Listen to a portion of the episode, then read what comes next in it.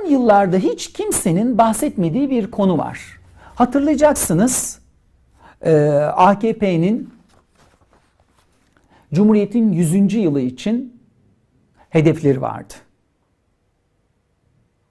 2000 Cumhuriyet'in 100. yılı, Cumhuriyet'in 100. yıl hedefleri, Cumhuriyet'in 100. yılında şunları yapacağız, Cumhuriyet'in 100. yılında bunları yapacağız diye bir takım hedefler vardı. 2012 e, seçim e, 2012 yılında açıklanmıştı bunlar biliyorsunuz seçimlerden hemen e, önceydi.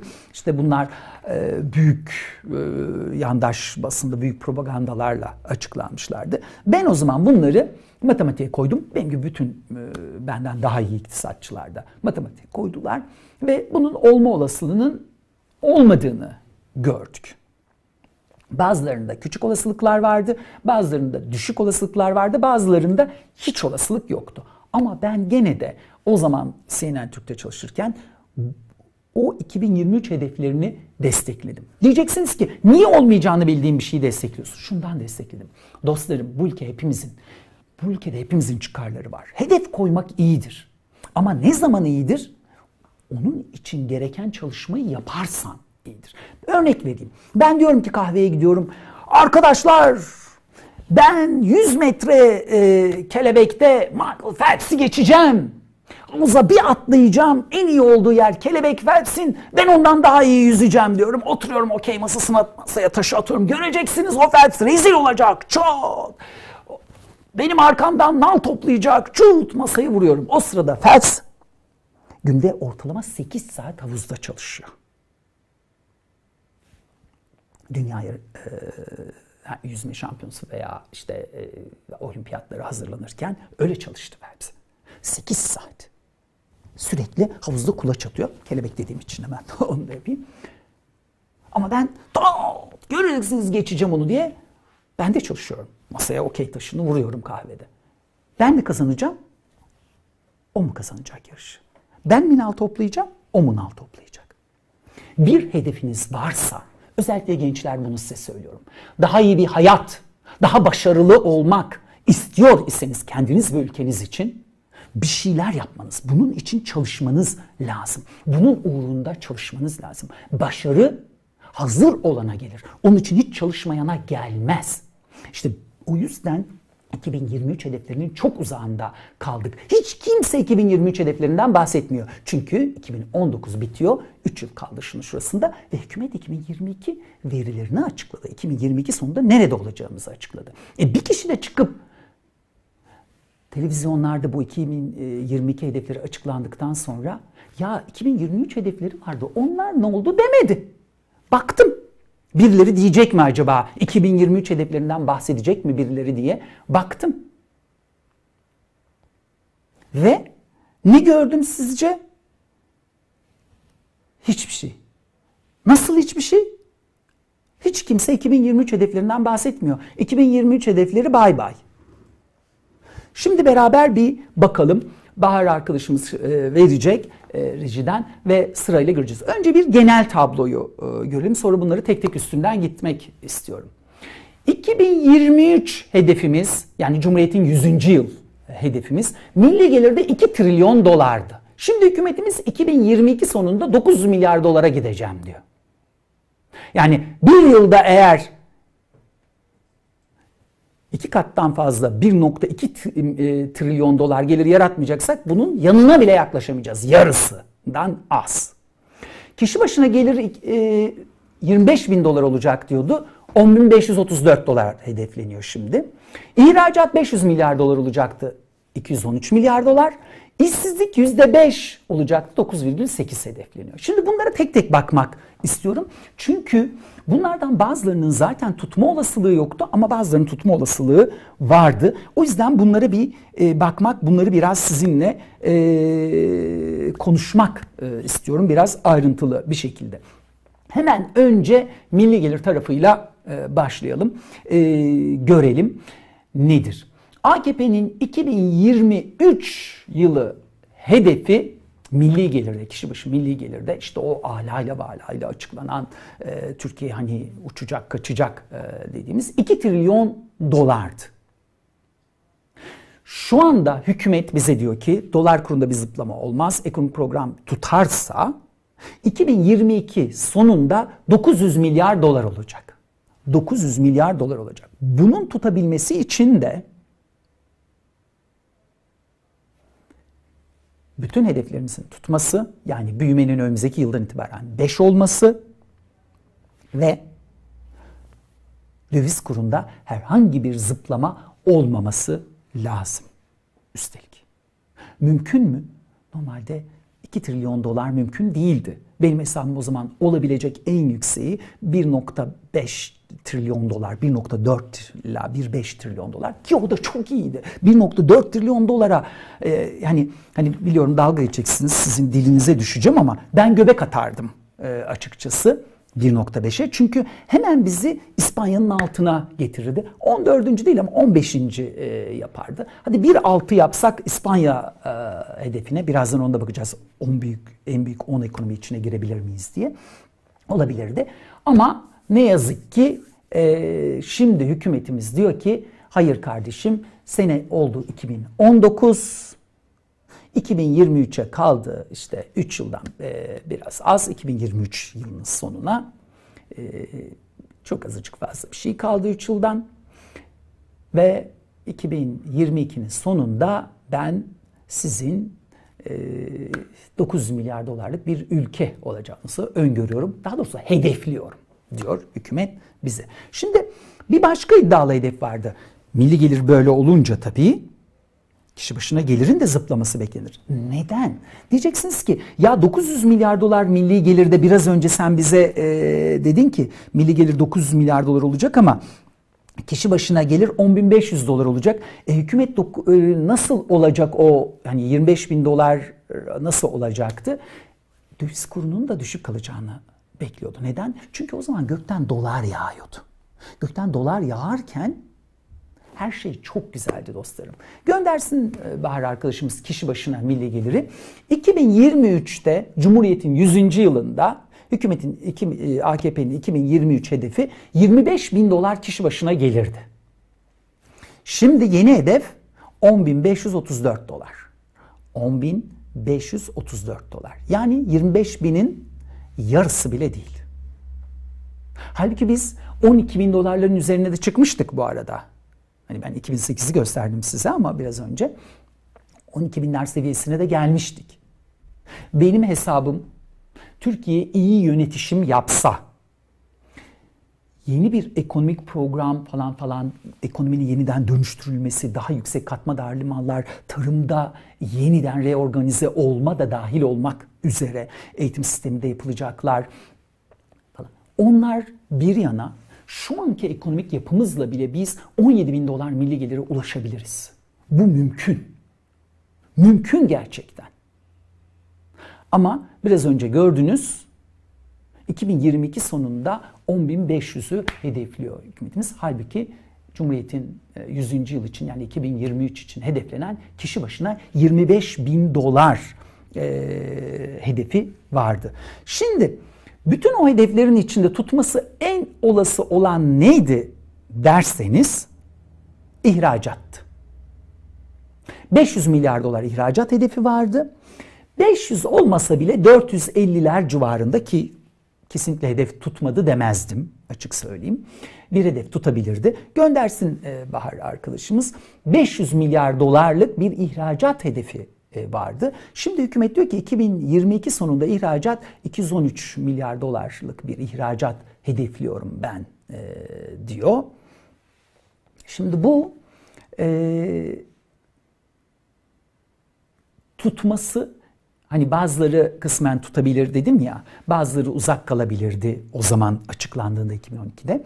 Ee, bazılarının tutma olasılığı var, bazı yani yaklaşabilir kısmen. Bazıları biraz eksik kalabilir, bazılarının imkansız dediğim. İhracat tutma olasılığı yüksek olan neredeyse tek e, hedefti. Onun da yarı yarıyanın altında kalacağını şu anda hükümet öngörüyor. Ama şunu gene de söyleyeyim. Gerçekten iyi bir şekilde ekonomi yönetilirse önümüzdeki dönemde çünkü seçim yok artık. Hani öyle e, seçim için bir şeyler yapması gerekmiyor hükümetin.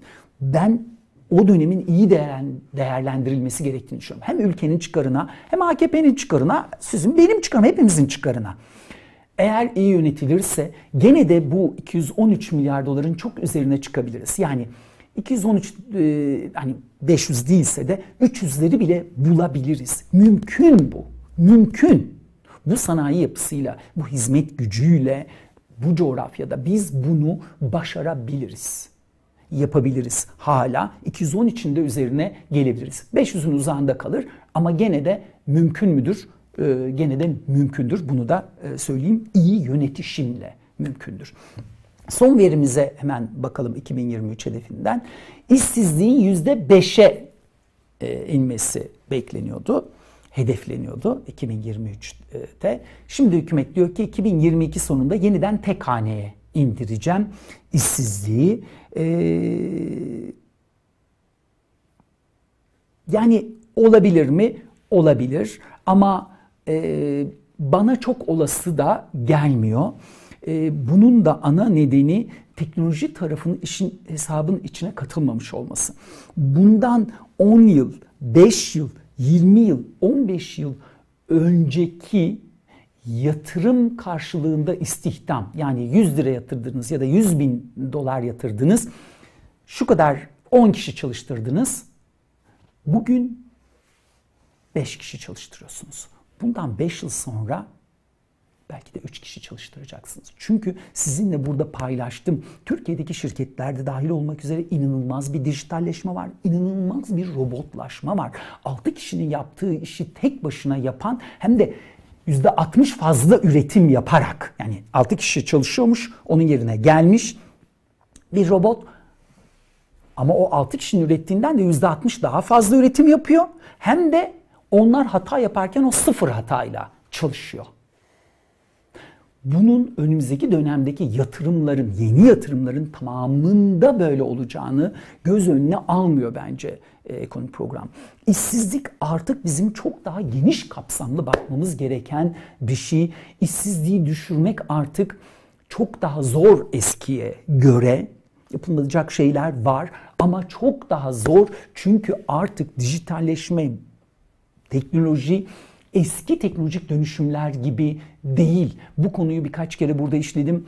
Ee, daha önceki e, e, CNN Türk'teki yayınlarımda da işlemiştim. Bundan sonra da sizinle bunu paylaşmak istiyorum. Çünkü özellikle gençler buna hazır olmalılar üniversite bitince iş bulmakta zorlanacaklarını, anneleri, babaları ya da hatta abileri kadar rahat iş bulamayacaklarını bilmek zorundalar. Hükümet de bunu bilip ona göre hesap yapmak zorunda. Dolayısıyla 9,8'in e, tutmasının zor olduğunu düşünüyorum ben. Eğer Türkiye dünyadaki dijitalleşme, teknolojik atılımın gerisinde kalmayacaksa zaten de herhalde ülkemizin orada da kalmasını istemeyiz. Ama işsizlik benim için çok önemli bir şeydir. İşsizlik oranı bir rakamdır ama bir insanın, bir gencin, çocukları olan bir insanın işsiz kalması veya hastası olan annesine babasına bakan bir insan veya kendi hayatını sürdüren bir insanın işsiz kalması bir dramdır. Kimse gördüğünden geri kalmasın der e, atalarımız. İşte odur. O yüzden önümüzdeki dönemde teknoloji ve dijitalleşme bu oyunu çok bozacak dostlarım hesapların buna göre yapılmamış olduğunu düşünüyorum ben. E, yeterince teknoloji çıktısının ya da girdisinin ikisi de e, geçerli doğru. E, çok uzatmayayım burada ama ikisi de e, önemli girdi ve tek çıktı olarak da yeterince hesaba katılmadığını düşünüyorum bu işsizlik datasında. Önümüzdeki dönemde iş bulmak çok daha zor olacak, iş yaratmak çok daha zor olacak. Eskiden 100 milyon dolar yatırdığınızda bin kişiye iş yaratıyorsanız şimdi 100 milyon dolar yatırdığınızda belki de 200-300 kişiye iş yaratacağınız bir döneme giriyor dünya. Türkiye bunun dışında kalamaz. Mümkün değil. Ee, hiç kimse bunun dışında kalamaz. Ee, bunun da hesabın içine katılması gerekiyor. Hem anne babaların hem şirketlerin hem gençlerin hem de e, ülkeyi yönetenlerin ve yönetmeye aday olanların hepsinin bunu da görmesi lazım Tabii büyüme tahminleri düşünce e, çok daha önemli bir hedefte suya düştü. Nedir o hedef? AKP'nin çok iddialı olduğu, sürekli olarak dillendirilen bir hedef. Dünyanın en büyük 10 ekonomisi içine girmek. En başta dediğim gibi matematik bize böyle bir olasılık olmadığını, Türkiye'nin en iyi olasılıkla yani Türkiye için bütün şartlar en iyi, diğer rakip ülkeler için bütün şartlar en kötü seviyede olursa Türkiye'nin 12. sıralarda olabileceğini söylüyordu. Ama ne yazık ki şimdi öyle değil. Neden değil? İşte az önce gördük büyüme tahminleri aşağıya doğru gitti. Türkiye için son 2008'den e, bu yana işler yolunda gitmedi. E, Türkiye ekonomisi iyi yönetilmedi. Peki AKP'nin tahmininden ne kadar uzaktayız onu görmek için IMF'nin 2022 yılında kimin geliri ne kadar olacak tablosundan ben sizin için bir sıralama çıkardım. Bakın ne e, görüyoruz e, orada. İtalya 9. E, sırada 2.2 trilyon dolarla. Kanada 2 trilyon dolarla 10. sırada olacak. Kore 1.9 trilyon dolarla 11. İspanya rakiplerimizden 1.6 trilyon dolarla 14. sırada. Meksika 1.4 trilyon dolarla 15. E, sırada e, olacak. E, Türkiye 900 milyar dolar Türkiye'nin 900 milyar dolar milli geliri olacak diyor hükümet. IMF'nin tahmini bunun biraz daha üstünde ama hükümetin tahmini daha güncel olduğu için yeni ekonomik program olduğu için onu e, koydum. Fakat o da bir şey değiştirmiyor. IMF'nin tahmini de bir sonucu değiştirmiyor. Bir miktar daha yukarıda olsa bile. Ve bu şunu gösteriyor. Türkiye bir zamanlar dünyanın en büyük halkı Müslüman ekonomisiydi. Halkın büyük kısmı Müslüman ekonomisiydi. Endonezya'nın ardından Suudi Arabistan da bizi geçerek Türkiye'yi geriye doğru ittirecekler geride bıraktığımız 16-17 milyonluk Hollanda yeniden bizi e, geçerek üzerimize gelecek. İsviçre'nin arkasında kalacak mıyız? Yoksa e, İsviçre'nin hala önünde olacak mıyız? O daha tam belli e, değil. Ama Türkiye'nin 18. sırada mı, 19. sırada mı, yoksa 20. sırada mı, yoksa 20'den de geride mi olacağı şu anda tartışmalı bir durum. Çünkü gördünüz e, yeni ekonomik program e, tahminleri işte dolar kuru ve birebir o tahminin tutması ve dışsal bir şok yaşamamamıza bağlı. Ama onlar tutsa bile Türkiye 18.likten e, yukarı çıkamayacak. Eğer diğer ülkelerin de tahminleri tutarsa bu tip tahminlerde zorluk hem sadece kendinizin ya da bir ülkenin büyümesini tahmin etmek değil, diğer ülkelerin büyümelerini de tahmin etmeniz gerekiyor. O yüzden diğer ülkeler IMF tahminleri doğrultusunda giderse, biz de IMF tahminleri doğrultusunda gidersek ve hükümetimizin tahmini e, doğrultusunda gidersek Türkiye 18. sırada olacak en iyimser tahminle. Öyle ki belki de daha geride yani 20'nin bile arkasında olma riskimiz var. Eğer İsviçre daha hızlı, elini biraz hızlı e, tutar ise e, dileyelim bunun tersi olsun. Yani Türkiye elini daha iyi tutsun, e, ekonomimiz daha e, iyi toparlansın e, ve e, Türkiye'nin sırası e, daha yukarılarda olsun e, diyelim. Ama dünyanın en büyük 10 ekonomisi içine girme hedefini ben o zaman da destekledim. 10. olmazsınız 12. olursunuz, 13. olursunuz, 14. olursunuz. 16.lıktan, 17.likten daha iyidir 14. olmak, 12. olmak ama gene ne? Gene çalışmak lazım. Yani tulumbaya su dökmek evet ama aynı zamanda o kolu da çalıştıracaksınız veya kahvede okey taşını masaya atıp e, durmak yerine ya da sadece söylemek yerine olsa girip onun için çalışacaksınız. Bolca gereğini yapacaksınız. Hedefinizin gereğini yapmazsanız o hedefin tutmasını beklemek mümkün değil. Tekrar görüşünceye kadar şimdilik hoşçakalın.